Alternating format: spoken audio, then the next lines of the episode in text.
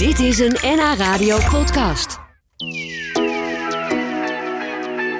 Ik sprak met journalist Hugo Lochtenberg. Je kent hem misschien wel. Hij is presentator van het programma Op 1, de talkshow. Op maandagavond doet hij dat. Maar hij heeft ook een boek geschreven over De Dijk. De band die haar wortels heeft in de Zaanstreek en die alweer 40 jaar bestaat. Hij sprak ervoor met frontman Huub van der Lubbe en ook met de andere bandleden, maar met nog veel meer mensen om de band heen, oude vrienden en bekenden. En hij mocht de dagboeken van Van der Lubbe lezen. Dat alles gebruikte hij voor het boek dat er nu is. Achter de dijk heet dat. Het verhaal van een band die al tientallen jaren op volle stoom is. Dat was meteen mijn fascinatie. Hoe hou je het zo lang vol? Hoe doe je dat? En dan ook nog succesvol? Ja, Dat, Ja. was, dat is eigenlijk de hoofdvraag van mijn zoektocht geweest. ja. En dat, dat, dat boek, dat, dat is gisteravond gepresenteerd. Ja. Hoe was dat? Zij- Waren zij er zelf bij ook? Ja, ja, ze waren er zelf bij. Dit, eh, ja, dat was fantastisch. Dat was eh, ja, op de Huub van de Lubbers. Dus dat is, eh, dat is een hele fijne, fijn besnaarde, grappige, zelfrelativerende man. Die, eh, ja, die deels leeft in zijn eigen droomwereld. En dat merk je als hij zijn zin formuleert. Want die komt op een zijpad en dan met een prachtige anekdote. En dan, wat was de vraag ook alweer? Snap je? En dat is, nee, dat is, dat is heel vermakelijk en heel Leuk. leuk, onderhoudend. Ja. Ja, en zij zijn ook blij met je boek. Eh, ja, dat vind ik als journalistiek altijd, als journalist altijd een beetje een moeilijke vraag. Want ik, wij zijn niet om mensen blij te maken. We zijn blij om, om goede boeken te schrijven. Ja. En als mensen het dan met plezier lezen, en dat hebben ze gedaan, dat vind ik heel fijn. Ja, maar zij zijn wel het onderwerp. Je hebt over, hun, ja. over hun geschiedenis Ja. heb je geschreven. Ja, dus is het een goed boek, vind ik altijd een belangrijke. Ja. Vinden ze het een goed boek? Dat wel. Oké, dan is het goed.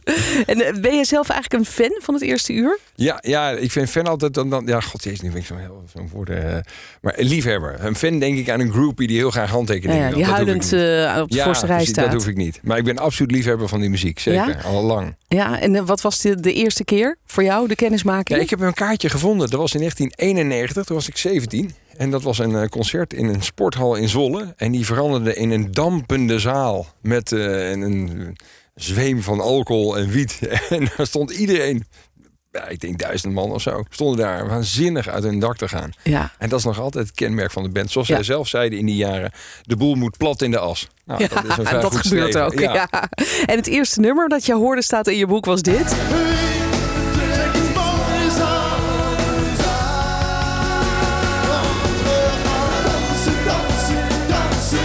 Ja, dan kun je ook niet meer stil blijven staan of zitten, toch? Nee, precies. Dit is, nou, ik was afgelopen weekend in de Ziggo Dome waar zij optraden. Ja, het jubileumconcert. Het jubileumconcert, 40 jaar de dijk. Hadden zij nog, eh, nog nooit gestaan. En daar staan daar 13, 14.000 mensen, want het mocht niet helemaal vol, vol vanwege corona. Maar die staan mee te zingen en te dansen op dit nummer. Ja, dat is weer galoos. Ja, fantastisch. Maar toen je dit voor het eerst hoorde, wa- wat, wat, wat was het wat jou meteen hierin raakte, waardoor je dacht, Ik was dit is helemaal mijn zo muziek? met Nederlandstalige muziek bezig. Ik zat veel meer bij Eric Clapton en U2 en eh, Brian Adams. Die tijd was het. Ja. En toen kwam ik bij een vriend en die had de cd De Dijk Live. En daar stond dit nummer op. En dat hoorde ik toen ik bij hem binnenkwam. En ik dacht, wat is dit man? Wat een energie, wat een power. Dat wilde ik ook. Dus ik heb die cd geleend. Waarvan ik eigenlijk niet eens weet of ik hem ooit heb teruggebracht.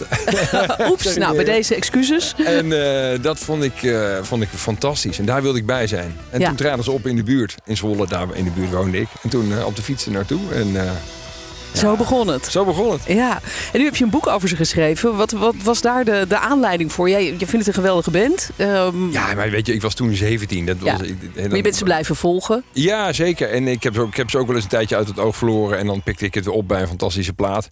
En eh, toen was ik twee jaar geleden bij een eh, huiskamerconcert van Huub van der Lubbe. Op een woonboot in Amsterdam-Noord, solo.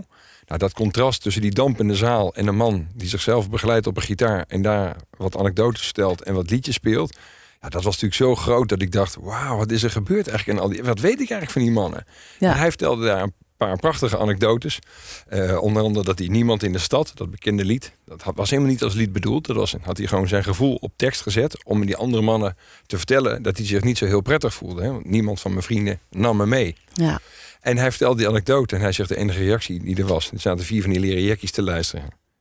Er zit helemaal geen refrein bij. Dat was het enige wat ze zeiden. En dat vond ik zo komisch dat ik dacht, wat weet ik eigenlijk nog meer niet van die man. Dus ik die anekdotes begon ik in mijn telefoon Ja. te zetten. En toen fiets ik naar huis en toen dacht ik, Wauw, wauw man. dit is een boek. Dat is, een, dat is letterlijk wat Ja, ik dacht. Dit ja. is een boek. Hier zit een boek. En, en misschien is dat wat hij daar deed ook wel wat hem en, en de band zo bijzonder maakt en zo uh, succesvol. Dat, dat hij op de een of andere manier door zijn stem, maar ook door de teksten, uh, dat gevoel zo uh, mooi kan uitdrukken. Ja, dat, dat is, vind ik, dat is echt. En nu voor dat boek hebben ze natuurlijk nog beter bestudeerd. Hij kan ik denk dat ik namens veel mannen spreek en zeker ook namens hemzelf. Hij kan woorden vinden voor gevoelens waarvan je denkt: ja, ja dat zeg je goed, man. Ja, dat, dat, heb ik, denk. ook. Ja. ja, dat heb ik ook. Ja. Zoals veel vrouwen schijnbaar bij Huub van Lubbe denken. En een hele aantrekkelijke, charismatische man. Maar ook Zeker. Had mijn, had mijn man maar iets van Huub van der Lubbe. Had hij maar één been. Nou, ja, dat, Ja, nee, Ja. Het, het is inderdaad het is een charismatische man. Het is een entertainer, een ras-entertainer. Als hij, ik ben ook wel eens bij een concert geweest en die, die zaal die gaat plat en, Ja. eh, en hij neemt je mee. Maar het is toch ook de kwetsbaarheid of zo die, die erin zit. ja, En, dus eh, de vrouw op een voetstuk. En eh, doe jezelf niet beter voor dan je bent. Ja. En dat is, een, zijn vrouw is toneelregisseur. En een collega van haar ging een keer kijken bij die show. Had niks met de dijk. Die kwam terug en die zei: Die man van jou, dat is het ideale projectievat. Hij is niet waanzinnig knap. Hij Nee. heeft niet de het fotomodel. Nee. Maar je gelooft hem.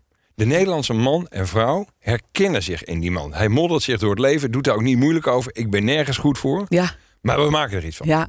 Dat- ja, het bloedend is hart. Ik kijk wat eh, in de verte, ik grap wat aan me komt. Dat, Precies. Zo'n tekst, ja. Zo simpele woorden, maar Ja. zo raak. Echt Ja. heel knap. Ja, jij bent eh, in de geschiedenis gedoken van de band. Eh, de wortels liggen in de Zaanstreek. Het begon natuurlijk allemaal met de broertjes, Huub en Hans van der Lubbe. Die eerder ook twee andere bands al hadden opgezet. En uiteindelijk werd het dus De Dijk. Dat eh, begon in Amsterdam. Dat avontuur. En hun eerste concert was dus in oktober 1981, 40 jaar geleden, in Paradiso. Maar toen stonden ze in het voorprogramma. Van Raymond van het Groenewoud. Ja. En toen nog met vier mensen Ja. en zonder drummer. Dus een van de twee gitaristen zei, dan doe ik wel op de drums. Maar die hebben we niet. Eh, ik heb een collega en die zoon die speelt. Die man, Nico Artsbach, is ongeveer mijn lengte, dik 1,90. Zat op een kinderdrumstel te spelen met de dijk, wat hij anders nooit deed. Dus je begrijpt, het was nog niet het niveau wat het nu was. Nee, in het begin waren ze ook nog niet heel succesvol. Hè? Dat, is, Nee, eh, dat duurt ik- zes jaar. Ja, en ik, ik las ook in jouw boek dat het Parool nog wel eens eh, kritisch schreef... dat eh Huub van der Lubbe nog wel wat begeleiding kon gebruiken bij zijn stemgebruik. dat hij ook echt zangles heeft genomen. Ja, heeft hij gedaan. Ja, maar hij heeft natuurlijk wel een prachtige stem. Kun je zeggen eigenlijk eh, dat zonder Huub van der Lubbe er eigenlijk geen dijk is? Dat kun je zeker zeggen, om twee redenen. Dat eh, hij is niet alleen de frontman en dat wat veel meer is dan een zanger. Het is echt een ras performer. Hij, hij, verma- hij vermaakt die zaal, hij, be- hij be- hij bespeelt die zaal. Maar de basis van de dijk is dat zijn teksten, die over het algemeen vrij autobiografisch zijn, die gaan over zijn eigen leven. Dat is de basis van, het, van alles. Want bij die tekst maken ze de muziek. Bij veel bands gaat het andersom. Hè. Hebben ze muziek Ja. dat ze denken, oh mooi, daar maken we tekst Ja. bij. Nee, nee, het begint altijd met de tekst van Huub van der Lubbe. Ja, en hoe, hoe zijn de verhoudingen verder eigenlijk? Zijn zij ook een soort vriendengroep? Want het Nee. is, een- het is nee, met ja, zijn de- broer- nu zeg ik heel stellig nee. Het is niet dat ze niet een vriendschappelijke omgang hebben met elkaar. Maar het is een beetje als een voetbalteam. Je hebt iets gemeenschappelijks, in hun geval de muziek. Dat is wat ze bindt. En als die muziek er niet is, bijvoorbeeld in coronatijd... dan zijn er ook maanden dat ze elkaar niet zien. Oh, En dat is niet, dat, dat, daar moet je niet van schrikken of zo van... zijn ze niet goed met elkaar? Ze zijn heel goed met elkaar. Maar die muziek, dat is wat ze bindt. ja, ja. En het is niet eh, een vriendengroep die per se met elkaar op pad wil. Dat nee, is nee, nee, nee. Je beschrijft in je boek ook dat er een aantal keren toch wel wat spanningen zijn geweest, ook in de band. Omdat bijvoorbeeld Huub van der Lubbe ook wel eens wat anders wilde. En, Ja. en een paar keer ook aankondigde om te stoppen. Ja. Nou, dat vond, alleen al dat, dat heeft hij nooit gezegd eh, publiekelijk. En dat is precies. De titel van het boek is Achter de dijk. Hè. Je krijgt een blik achter de schermen van de dijk. Het is ook de plek waar die band het liefst verkeert. In de luwte. Eh, Die optredens, dat is de, de, de muzikale hoogmis. Daar moet het gebeuren. En daarbuiten, ze doen niet aan fandagen en dat soort dingen. Daar heb ik Nee. helemaal geen zin in. Terwijl Nee. ik dacht, ja, maar daar liggen ook heel veel mooie verhalen. Dus- Bijvoorbeeld dat Huub een aantal keer zei, ik, ik kap ermee, ik wil dit niet meer. Ja, dus hoe bijzonder is het dat, dat jij toegang hebt gekregen? Want ik begrijp dat je uiteindelijk zelfs de dagboeken van Huub van der Lubbe hebt mogen bekijken. Ja, ja, met Huub heb ik dat gedaan. Ja, dat klopt. Nou, weet je, dat is het mooie van, van ons vak, journalistiek. Is dat, dat dat gaat ook om vertrouwen. Vertrouw ik hen dat zij eerlijk antwoord geven op de vragen. En vertrouwen zij mij dat ik op een goede manier daarmee omga. En ik denk dat ik op het goede moment kwam. En eh, zij hadden er vertrouwen in en ik ook. En dan, eh, ja, dan is het eindeloos praten. En ik wist dat Huub dagboeken eh, heeft bijgehouden en nog altijd doet. Al bijna 50 jaar. En dat zijn niet twee steekwoorden, dat zijn echt pagina's.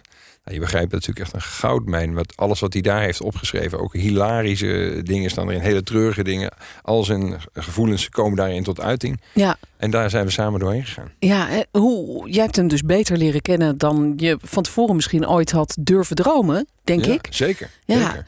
En, en hoe zou je hem dan. Wat, wat is hij voor iemand? Is het een, een Ehm, beetje een zwijgzame zaankanter? Of is het echt een, een gevoelsmens dat een soort, eh, over vulkanen gesproken, eh, die borrelt van binnen? Nee, hij is, een- hij is eigenlijk een ontzettende dromer. Huub leeft eigenlijk in zijn hoofd. En in zijn hoofd klopt dat allemaal. En of dat helemaal met, overeenkomt met de werkelijkheid, Ja, dat, ja. dat maakt voor hem eigenlijk niet altijd uit. Hij stuurde mij een mailtje met een verhaal dat hij had geschreven in coronatijd... dat hij aan vrienden had gestuurd. Hij heeft zo'n vriendengroepje en die lezen elkaar daar verhaaltjes voor, et cetera. En dat stuurde hij mij. Vind jij denk ik wel leuk om te lezen? En toen zei hij, PS, niets van dit verhaal is gecheckt of anderszins gecontroleerd. In mijn beleving doet dat er niet toe. Oftewel, jij vindt dat al heel belangrijk, die feiten voor je boek. Als journalist. ja. Precies, maar voor mij doet dat er niet toe. En dat is heel erg, want dat, is, ja, dat is zoals hij is. Hij droomt. Zoals hij zegt, ik, droom mijn, eh, ik leef mijn gedroomde leven. Ah, mooi. Mooie laatste woorden. Eh, het, het boek heet dus Achter de Dijk, geschreven door Hugo Lochtenberg. Ik laat intussen even voor wie meekijkt op de webcam een geweldige foto zien die in het boek staat van Huub in de jaren zeventig. Met een enorme snor en baard. Je herkent hem De bijna niet walrus terug. werd hij genoemd. De walrus. Dankjewel dat je hier was, Hugo. Heel graag gedaan. Dit was een NH Radio podcast. Voor meer, ga naar nhradio.nl. Radio.